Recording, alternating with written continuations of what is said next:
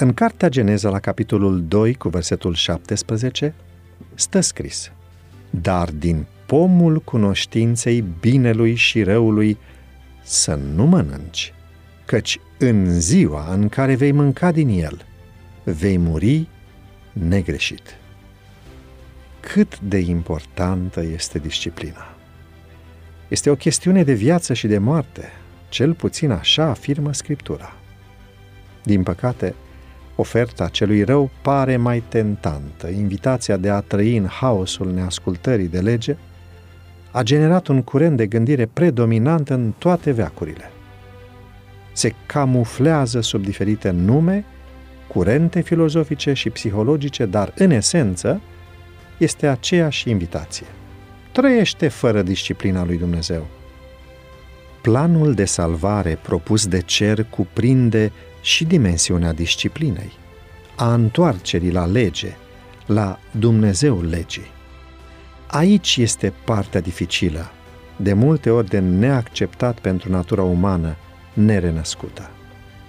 Doar aici se poate face joncțiunea logică între Dumnezeul legii, al Vechiului Testament, și Dumnezeul Harului, al Noului Testament.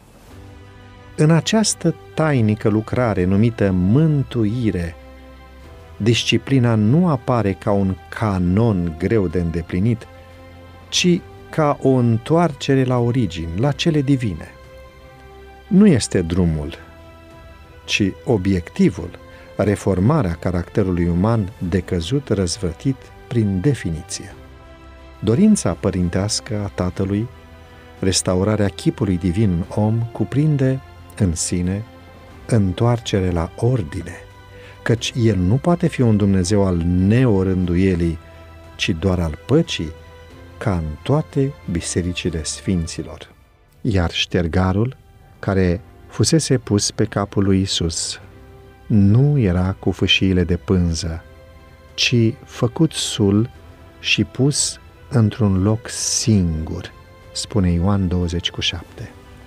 Transpare din crâmpeiul acesta de Evanghelie că Mântuitorul lasă semne pe calea pe care trebuie să mergem noi, semne ale disciplinei până și în cele mai mici amănunte ale vieții.